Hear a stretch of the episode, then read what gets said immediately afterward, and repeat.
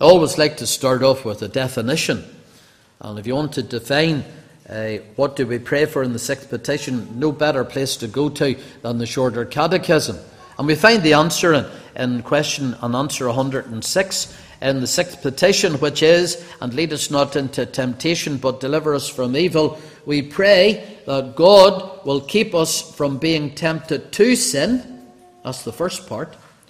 Or support and deliver us when we are tempted. That's the second part. So, in praying this petition, all thinking people, I think, are challenged. Uh, how can we say God ever leads his people into temptation?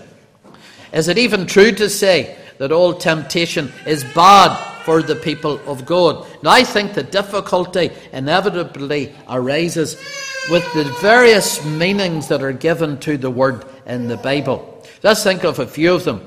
In the book of Genesis, chapter 22 and verse 1, we read that God did tempt Abraham and said unto Abraham, and he said, Behold, here I am. God tempted Abraham. Isn't that an amazing statement? And yet we read in James 1 and 13, Let no man say when he is tempted, I am tempted of God, for God cannot be tempted with evil, neither tempteth he any man. So, there, there are some variations in meaning here that are given in the scripture to this word temptation that we need to be aware of. Temptation can mean uh, what is known as a seduction to sin. You never think the devil as a seducer, but he is. He's the great seducer. And he can seduce people in sin. Remember how he met Eve in the Garden of Eden, the most unlikely place uh, such a seduction would ever have taken place. But here he met Eve, and he did seduce her, and he did inevitably bring her into sin. As when he had the effrontery even to tempt, to tempt the great deliverer himself, the Lord Jesus Christ, in the temptation wilderness in Matthew chapter 4. So, temptation can mean an inducement to sin or a seduction to sin, but it can also mean a trial. It can also mean a test. A test by difficult circumstances. A test by providence. A test that touches the heart and life of an individual. And that's what Peter meant when he wrote in 1 Peter chapter 1 and verse 7 that the trial of your faith being much more precious than of gold that perisheth, though it be tried with fire. Trial and tried. God's people are tried. And God's people are put through the fire. So if we're going to look at those two meanings of temptation at the very start, we better be clear in our understanding. So there is the temptation to actually literally sin, and there is the temptation or the sense of trial. And it is in this latter sense that we interpret the words of Genesis chapter 22 and verse 1. And in the light of all of these truths, we can say, as we open up this sixth petition, that this opening part of this explanation cannot mean, it cannot mean, do not entice us to sin, do not lead us into sinful enticements. God never promotes sin, brethren and sisters, but God permits sin. God permits sin in this world that we live in, else there would be no sin. But He does not promote it.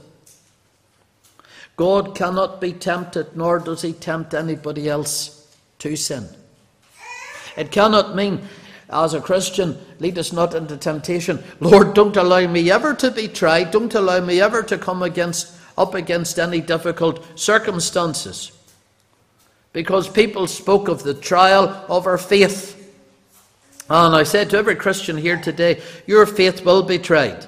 Before you get to heaven, you will go through the fire and your faith will be tried, it will be tested. And it cannot mean either uh, never allow us to be tempted, Because, I mean by that, never allow us to be in the situation where we will be tempted, because the only place where we will never be tempted is in heaven itself, as we sang in that lovely second hymn. The only place where we're beyond the reach of sin and Satan and the, the, the seducement of sin and Satan is heaven. There are some people, of course, and they think they're perfect before they get there. The ones who think they're perfect are the ones that are least perfect because the pride of their heart is eaten into their common sense. So, what then are we been taught to pray? Well, it's been summarized like this by, by Watson that God would either keep us from being tempted to sin or support or deliver us when we are tempted. That God would either keep us from being tempted to sin or support or deliver us when we are tempted. Thomas Manton, he has written, uh, like Watson, a great volume on this, but just to give you a snippet from it, he said, We cannot be tempted without the will of God, that is, unless He wills it. We cannot resist temptation without the power of God. Therefore, we should earnestly pray to our Father in heaven about our trials, even our temptations. And this is the spirit in which we're to pray this prayer lead us not into temptation. So, this in reality is a prayer for prevention of sin in our lives. We often say prevention is better than a cure. As such, I think it deserves our closest scrutiny and attention. If you want to live a sanctified, holy life, what a prayer to pray. And we're meant to pray it from the heart. Lead us not into temptation and deliver us from evil. So, first of all, I want to speak to you from this uh, thought that this, of what this petition necessarily supposes. In the larger catechism, we read in the sixth petition, and then it quotes it, acknowledging that the most wise, righteous, and gracious God, for divers holy and just ends, may so order things that we may be assaulted and foiled, and for a time led captive by temptations. Our Presbyterian forefathers, they were the most balanced and the most realistic of all men. And they talked about Christians being assaulted by sin and Satan. They talked about Christians being foiled by sin and Satan. You know what the word foiled means? It means defeated. They talked even for a time, for a time, being led captive by temptations. We never like to think that that you and I, as Christians, could be taken captive by the devil. That's only the ungodly. But even for a time, uh, the larger catechism speaks of being led captive by temptation. So God can be said to lead a person into temptation and yet not be the author of the sin in two ways. And it's defined like this objectively and passively. Objectively, we can say that God may lead someone into temptation when by providential circumstances, and those providential circumstances, they're just, they're good, they are holy, but they may set before us occasions to sin. Now, we cannot call these occasions motives to sin or enticements to sin. Because, as James reminds us, it's our own corrupt, depraved natures that lead us out into sin and draw us out after sin. Remember David in Psalm 73. It tells us he was envious. That's a sin.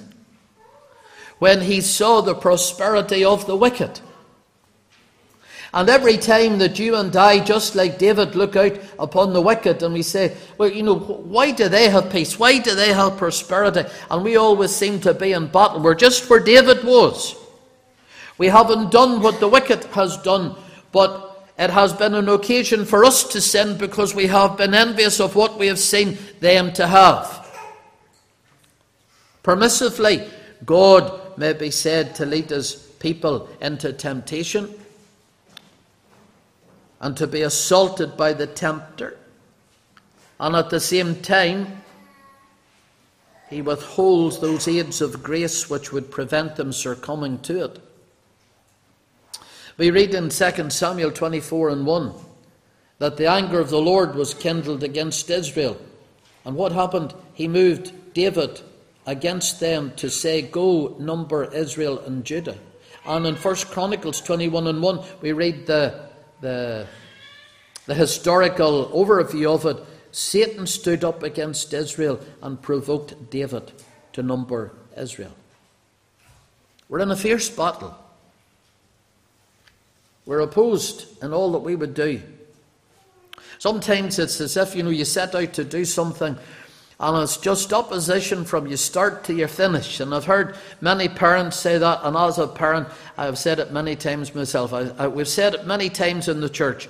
You, you plan, and we do plan, and you organise, but the best of plans never end up the way you planned them. I think that's an inevitability. We are opposed. Satan will oppose us in all that we would seek to do in his name. There's not a Christian in planet Earth today who is not opposed. Satan is out to oppose you.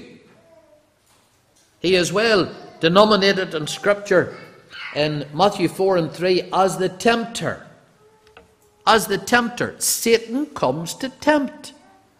He came to tempt the Lord Jesus Christ. And you will meet him today, and you will meet him this week.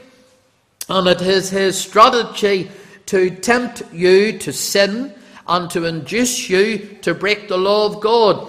We see this very much in that first revealing of Satan in the Garden of Eden, and this is, this is his ploy ever since. So we should know, brethren and sisters, and we should take some encouragement from it, that he cannot force us he cannot compel us to sin, no matter how hard the temptation may be. You might be tempted, you, you might have to face the assault full on, but He cannot force you to do it. If He could, then we would fall in every temptation, and every temptation would be irresistible. They're strong. They're strong, but through God's grace they can be overcome. We read in James 4 and 7 Submit yourselves therefore to God. Submission. And then we read in the next part of the verse Resist the devil. And when we're submitted to God, resisting the devil, what do we read? He flees from you. He flees from you. It's amazing, isn't it? The devil would flee from Ian Harris. Not too many would flee from Ian Harris. But when we submit to God and resist the devil, he has no option but to flee from us. So, whilst we look at this picture of this great malevolent force of evil that's in the world, and he's out to do harm to the people of God, and he's out to ensnare us and to entrap us, we take encouragement that when we resist the devil by God's grace, not by our resistance, he has to flee from us. We read in 2 uh, Corinthians 12 8 and 9 about the Apostle Paul. He's in a battle here and he's beseeching the Lord. He is seeking the Lord that the Lord would take away this infirmity of the flesh from him. And what does the Lord say?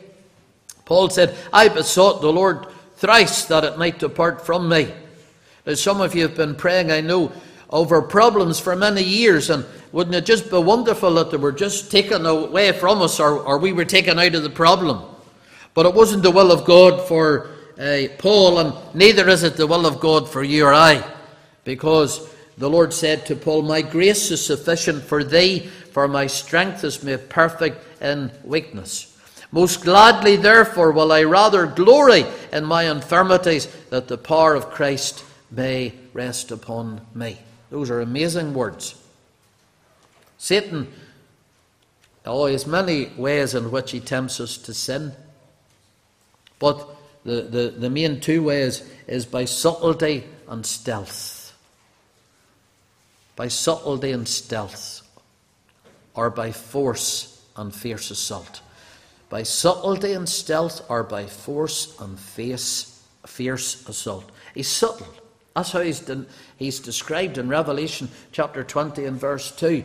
He is described as the old serpent which deceiveth the whole world. Now, somebody said you can't deceive all of the people all of the time, but you can if you're Satan.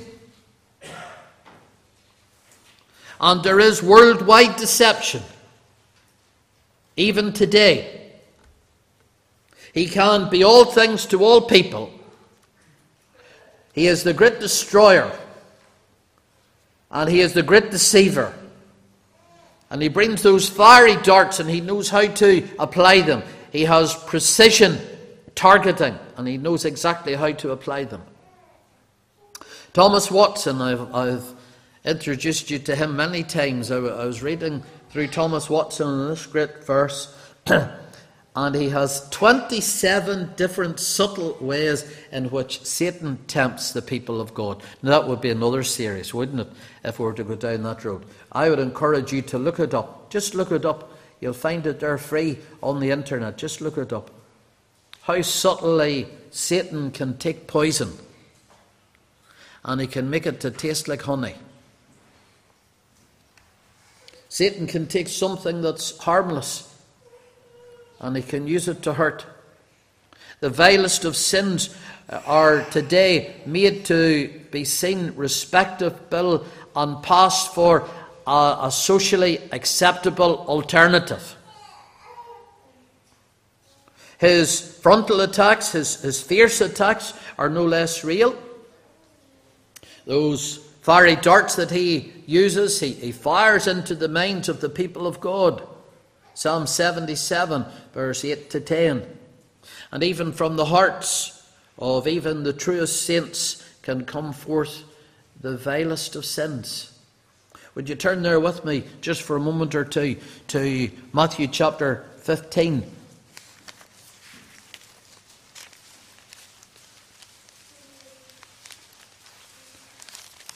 Matthew 15, verse 19.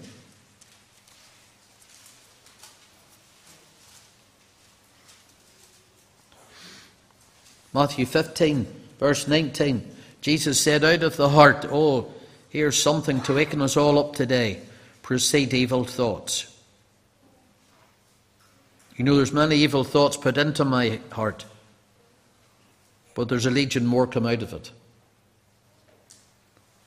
Murders, adulteries, fornications, thefts, false witnesses, blasphemies these are the things which defile a man, but to eat with unwashen hands defileth not a man. Jesus was speaking to the Pharisees who used the ceremonial washings uh, to, as it were, say that they were clean, that they were pure. But Jesus said, You can wash your hands all you want, but it doesn't wash your heart.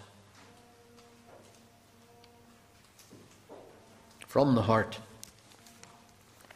Sometimes the question is asked, How can I decide then?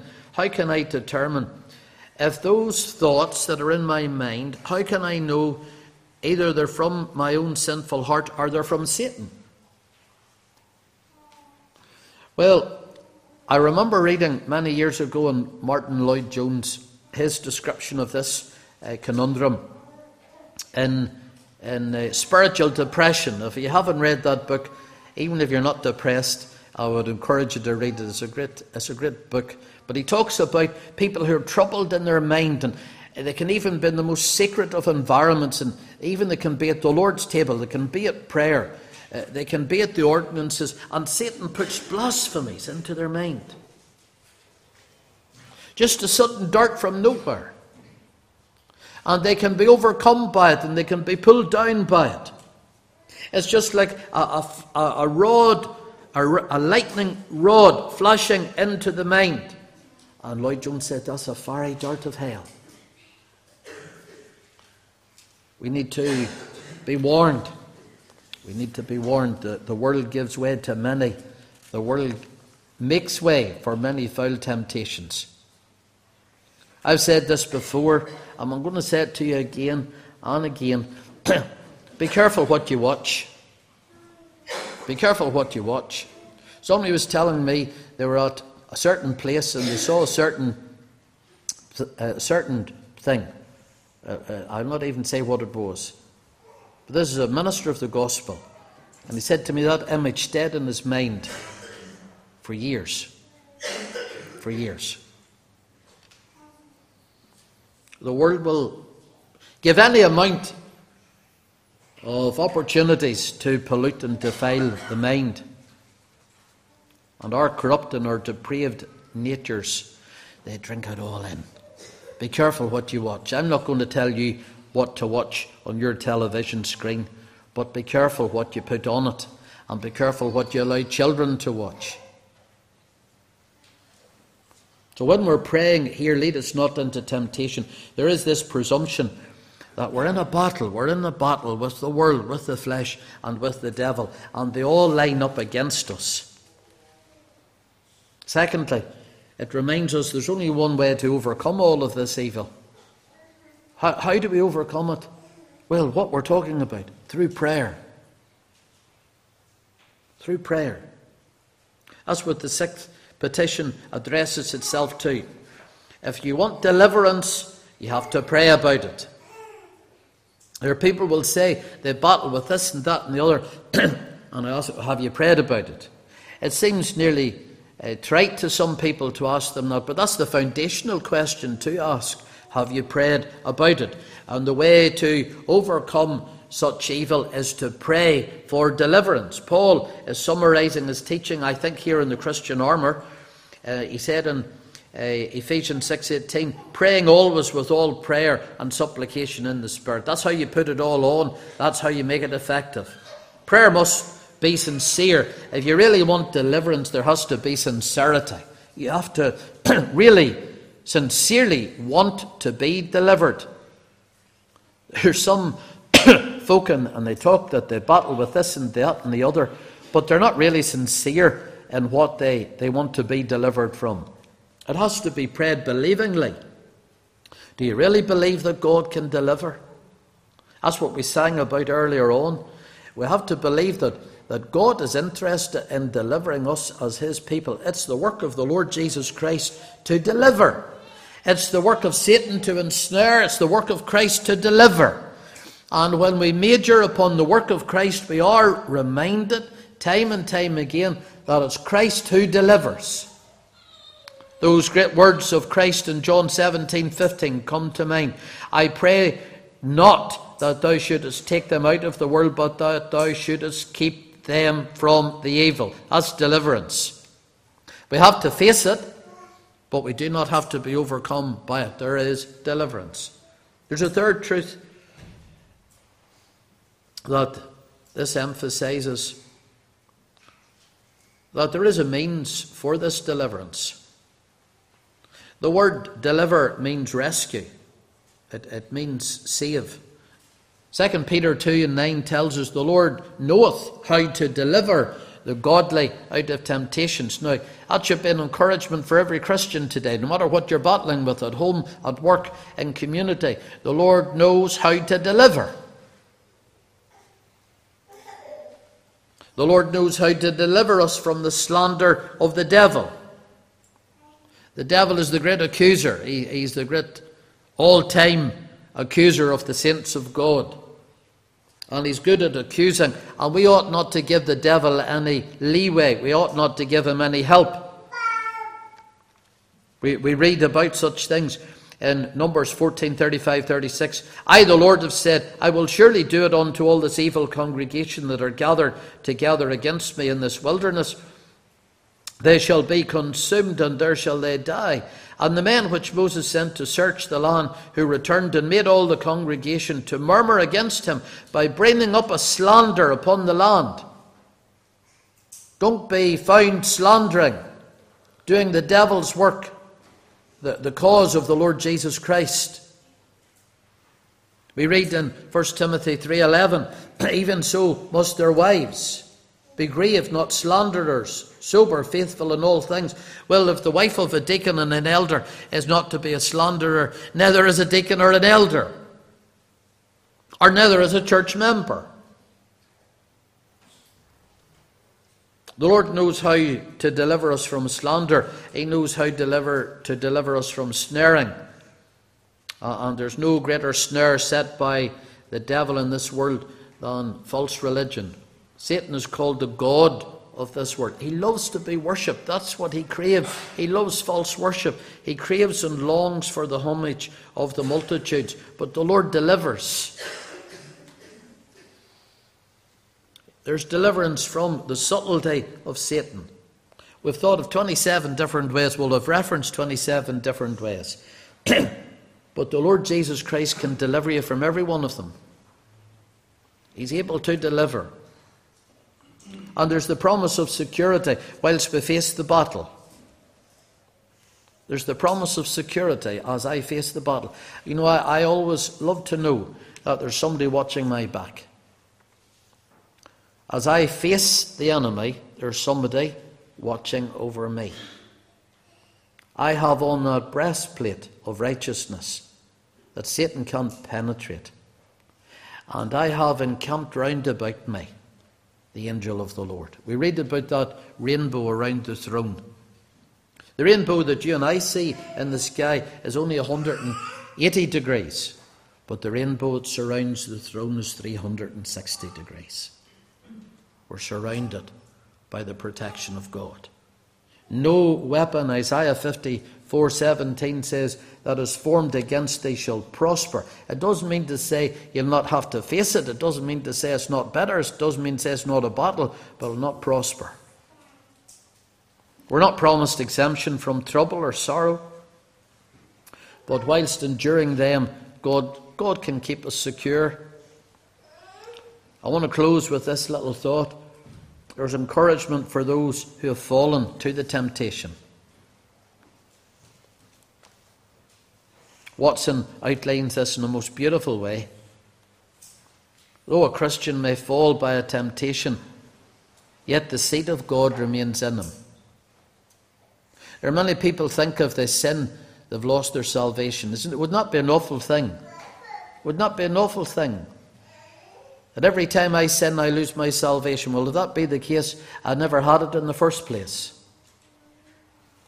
1 John 3 and uh, 9 reminds us that his seed remains in him. What's that? The seed of grace, the seed of righteousness. His seed remains in him. Grace can be opposed, grace can be shaken, but grace cannot be destroyed. Isn't that wonderful to know, no matter how intense the battle is, the grace of God within the heart of an individual cannot be destroyed. A man may be bruised by his fall but there's still life in them. I've often looked at children, and it's lovely to see, you know, they're, they're learning to walk, and they, they, they grab this piece of furniture and they pull themselves up, and then they fall. But do they remain fallen? No, they get back up again. There's something innately within the child that tells the child, in order to walk, I have to get back up again. Maybe you've fallen into some sin. Maybe you've fallen into the temptation today. I, I want to encourage you that the seed of grace still remains within. A child of God may be overcome in a skirmish, but I just want to encourage you again, that's not the end of the that's not the end of the war. Satan can foil, but he cannot defeat. Satan can ensnare, but he can't conquer. We may lose ground, and from time to time we do lose ground. But you know, we rejoice today, we can't lose the victory. I'm glad God does not judge his children by the one action of our hearts, but instead, as Watson Lovely puts it, it's by the frame of the heart. And Watson used this lovely illustration. When we were in Kenya, when you bought milk, you had to boil the milk. So you never would have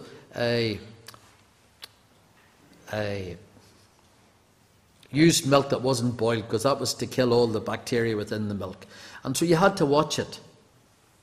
And the milk would bubble up to the top of the saucepan, and then you'd turn the, the gas down and it would cool away down again. So you never measured the milk when it was bubbling up at the top of the saucepan. That was not a true measurement. And that's how uh, Watson uses this lovely illustration. God does not take the measure of a saint when has boiled when it has boiled up in a passion in him, but he judges him by the pulse and the temper of his heart. The true measure of you is not when the fire of temptation is, is upon you. The true measure of you is the true frame of your heart. Is there sincerity there? I talked to a man many years ago, my first meeting really of someone who, and he told me he was a believer. Oh, I said, What uh, place you fellowship in? Oh, I don't go to anywhere, I don't need that at all. And he, he told me really he was a backslider, but he was happy in his backslidden place. What was it? Well, he was, he was a fake. He was a phony. Because even the, the backslider's never happy in the place where he is. God also can make the saints fall by temptation, something that will be to his spiritual advantage. Sometimes we're allowed to have a close run with something. You know, sometimes you're driving round the road, you come to a, a corner and you haven't been round that corner before, and you just barely make it round it. But any time you come to that corner again, you're always so careful, aren't you? In driving round it again. That's what temptation does. I know my weakness. I have to be careful. And, brethren and sisters, you should know your weakness. And where there's a weakness, you ought to be careful. And when you come to that corner, you better drive very carefully around it. Else you meet something head on on the other side. And it ends in serious repercussions. Lead us not into temptation. That's the battle. But here's the the blessing. The Lord delivers us. The Lord does deliver us.